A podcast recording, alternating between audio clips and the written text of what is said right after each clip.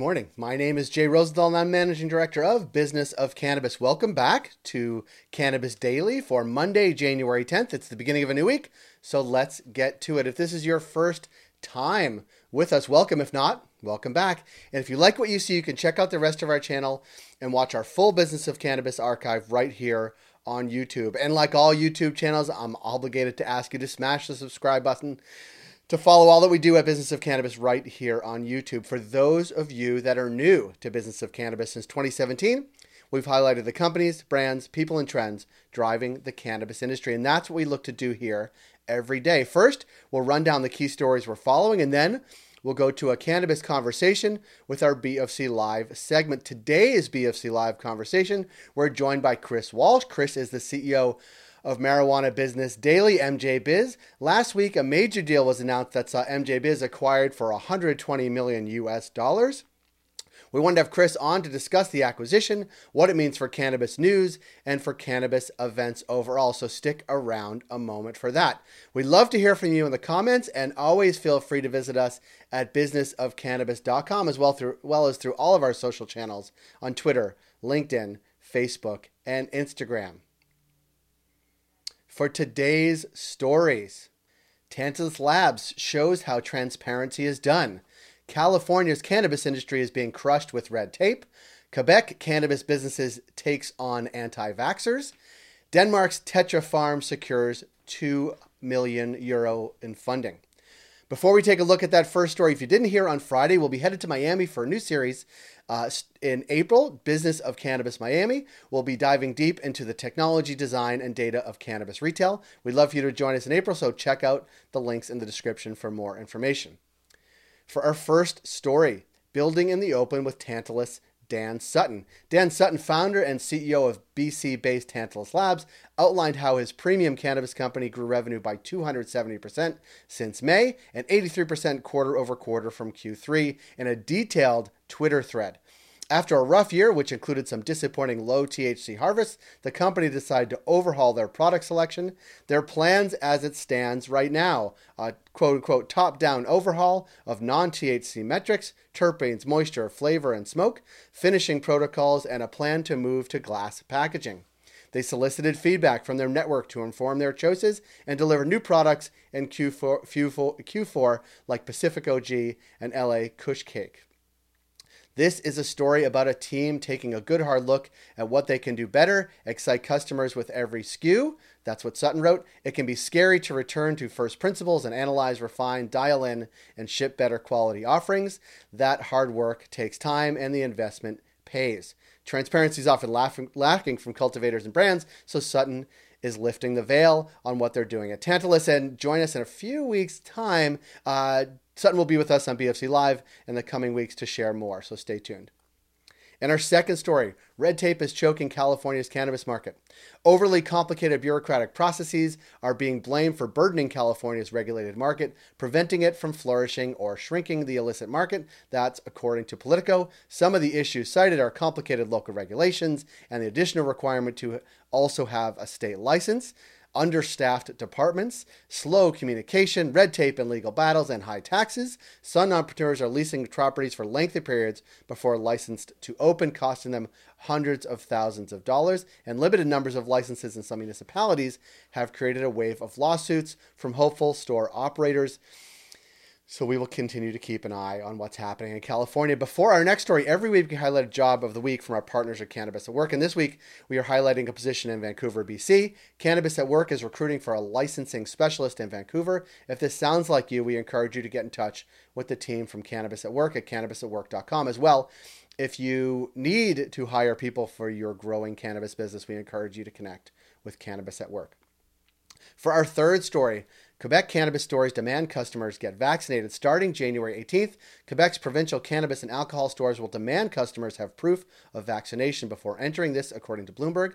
The province, the province is known for having some of the most restrictive COVID 19 regulations, implementing measures like a 10 p.m. curfew and closing restaurants. The goal is to limit contact and protect unvaccinated residents, which is about one fifth of all the residents of Quebec, and 50% of those in the ICU last month in Quebec were unvaccinated. The quote from the health minister I hope it will be an additional incentive for some to go get their first dose. Unfortunately, we need to protect them from themselves and protect our healthcare network. And just a note on this story 6,000 people registered for their vaccination, which is about, I think, a two or threefold uh, than normal once this was announced. Uh, some are criticizing the plan, saying it would just instead drive people to the illicit cannabis market. For our final story, Tetra Farm secures 2 million euro in funding. Denmark's Tetra Farm has raised 2 million euro in its first round, which was led by Leafy Tunnel and Enexis, reports Business Cann. They're located uh, in the life science focused Medicon Valley, close to Copenhagen. The company plans to launch medical cannabis clinics trials, clinical trials, and expand operations. Those are the stories we're watching today. Join 10,000 others and catch all these stories and more in your inbox every day at 7 a.m. with our Cannabis Daily newsletter. Coming up next on our B of C Live segment, a conversation with Chris Walsh. He is the CEO of MJ Biz. Last week, MJ Biz made cannabis news by announcing they were acquired by Emerald X, which is part of the large event and media conglomerate Emerald. We wanted to connect with Walsh to talk about that acquisition, what it means for cannabis news, what it means for cannabis events, and actually what it means for all of us, and if we will see each other in Las Vegas this fall. Here is the conversation with Chris Walsh of MJ Biz.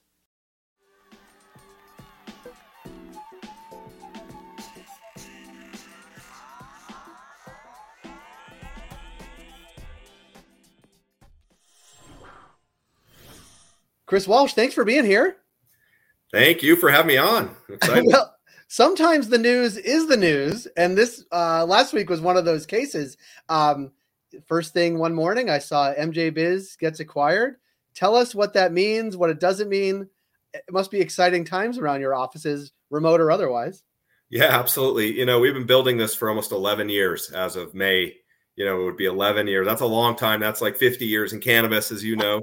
um, so it's been it's been a, a, labor of love. It's been a slog at times. It's been exciting and uh, you know to, to, to, find a company that that's around 10 or 11 years without going through something like this is rare these days. Yeah. um, but you know i think the time was right. We we are looking to take the next step as a company and you can only do so much right um, on your own. And that's what we're seeing play out across the industry. So what what it does for us uh, is basically gives us a deeper bench. We've got insights and guidance we didn't have before uh, work, you know, we're now being folded into this larger company, Emerald, you know, publicly traded uh, mainstream company coming in uh, and just determining that they feel comfortable enough getting into cannabis, uh, even though we don't touch it, right? Um, and uh, and that this is a major pillar of, of how they're trying to grow going forward. And I think that says a lot about where we are as an industry right now. We're seeing mergers and acquisitions left and right. Every week there's another big one, right? Um, and now we're part of that. But uh, I think you know there's there's a couple ways to look at it, and and some people say, oh, this is the big corporate America coming in, and I don't you know I don't like this. Uh, it's the it's the outsiders. Uh, I understand those feelings. Um, if you do this right, though, it's really good um, because we're going to have this expertise in basically doing what we do better, right? And that's what we're here to do is help the industry in different ways, and that's what we continue to to plan to do. So they're bringing our whole team on you know the two co-founders are, are moving to the side uh, stepping back from the business Anne and cassandra mm-hmm. after the transition but i'm staying with the company in my current role our whole leadership our whole sales staff our whole journalist team. Everyone is moving over um, because we know cannabis right? So i'd have a much different feeling with, with the acquisitions you see where some company comes in they really don't know the industry they let everyone go and they say ah we can do this. That's not good for the industry but i think this one is yeah, it's interesting, uh, and I don't. I am of the mind that you are. I think that this is really an important step in the normalization of cannabis as a pillar industry in America and, and around the world. That a company like Emerald says this is one of the pillars we want to dive deep on, and we're going to go get the biggest and the best, and sort of and you know acquire you guys. Um, I, I wonder from a uh, you know Joe attendee, right? The average attendee at MJ BizCon, for example, will they notice a difference? Will they, if they don't know this acquisition happened, will they notice a difference, or will you notice a difference because of sort of the the, the manpower behind it, um, sort of being more and bigger? You know, well, the hope and the expectation is that if there are any differences, people notice they're good, they're positive, right? we're not scaling back, we're not overhauling MJ BizCon, uh, we're not doubling prices, you know, we're not doing a lot of the things that people might expect. Um, you know, basically they like what they bought, right? They say, you guys are doing a good job and we don't, we, we want to continue doing that and, and enhance it, but not get our fingers all messy in it and ruin what you guys have created. So, you know, as we plan for MJ BizCon, I think for people attending, it's going to feel largely the same. Uh, but I don't mean that in a boring way, like it's the same old, same old. We are going to look in ways that we can do things better, right? Whether that's uh, adding on things that are of more value, whether it's networking, uh, better connecting people, uh, maybe going deeper into certain uh, niche areas in the industry, uh, adding on things, whatever it is, that's what we're going to work with them to do. Uh, not only at this MJ BizCon, but going forward. So, yeah, no, it's business as usual in that sense, with the expectation that we are gonna um, we're gonna make this more valuable for people. Uh, there's a funny note. I was looking at the Emerald's website to, to understand sort of their business and your business, and one of the one of the verticals that they are big in, maybe the biggest, is is pizza. Um, I was yes. I was joking that if you do the MJ Biz with the Pizza Expo at either end of the the Vegas Convention Center, you'd really there'd be a lot of nice overlap there. You you great minds think alike because I actually brought that up to them too uh, this week, and I said, hey, maybe we co-locate these shows. Imagine that. Um, but all jokes aside, yeah, they they're they're in you know the pizza business is a massive business, right? We all eat pizza, and you go down the, the grocery store aisle, and there's a million of them. Um, but that's what they do in, in these other eh, you know industries that same type of thing bringing business people together. And that's one of their they they tell me that's a really fun show and everyone in the company wants to go to it. That's gonna i think cannabis might usurp them in terms of you know what's what's the more exciting show and where do people want to go but yeah, but but it, it, then it was, i was joking with some of that exact joke but then then i was thinking about you know there are lots of lots of pizza shops and they are varied within them there are lots of inputs to pizza that you don't actually think about. There's lots of specialized equipment. Like yep. it actually had me thinking about the parallels between the two sectors in ways that I actually hadn't thought before. I mean, it started as a joke, but but they're actually maybe actually be parallels. Packaging, equipment, yeah, all all the a lot of the same things you you need here. Ingredients, you know, marketing. Um, can, I ask you a question that did come up uh, sort of in the Twitter sphere? I saw Debra Borchardt from uh, Green Market Report uh, question or ask a question about sort of the the the the news component of MJ Biz, and I want to give you an opportunity to sort of respond to that outside of Twitter as well. But talk a little bit about sort of h- how you see that going forward as well, because I know that's that's one of the things that that caught interest on Twitter uh, as it relates. Not, not that Twitter is a big deal, but but how how how it will impact sort of the news division as well. I'm glad you brought it up because. Uh, it surprised me that that's where we got a lot of uh, questions, and it, I think it's great because it shows that people do value what we're doing with content and that our journalism focus and uh, objectivity and analysis and that they want that to stay. That's a i think that's a nice reinforcement of what we've built and what what we've tried to do for t- you know 10 years. Um, and yeah it's a valid question. I mean we got it from our own staff right? They're like are we going to be doing fluff pieces or um, and the answer is is no. I mean they they have said publicly emerald that they highly value our content backbone and that we can actually they're hoping that we can actually help them and other divisions uh, do what we do for the cannabis industry because they see the value that it provides to an industry and connects with an event.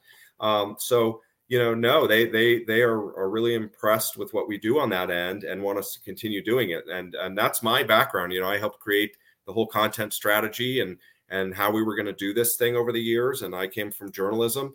Um, so it's really close to me uh, and um, you know we're we're on the same page with Emerald about the value of this. So valid questions, absolutely, uh, but we don't plan to change that. Good. Um, uh, thinking about the back half of this year, um, like are people gearing up with excitement for um, for, for MJ Biz 2022? Yeah, I mean, you know, our our work begins right uh, even before the previous year's event. So, uh, but then start really starts kicking into gear. So you know everything that we're hearing so far um, is is excitement for a more normalized world back then for mm-hmm. for events. And so you know our uh, our exhibitors are lining up and beginning to select their space and putting down deposits. Huge interest there. We're hoping the international element comes back after uh, the difficulties of last year's um, on that end. And then uh, yeah we're gonna we're putting together our content and and and and and a bigger picture strategy for this uh, so yeah, I mean, I, I, think people are excited and and we're um, we're ready to roll, and hopefully the coronavirus we won't have an Om- Omicron or whatever Whatever the next Greek letter is. Yeah, exactly. Right.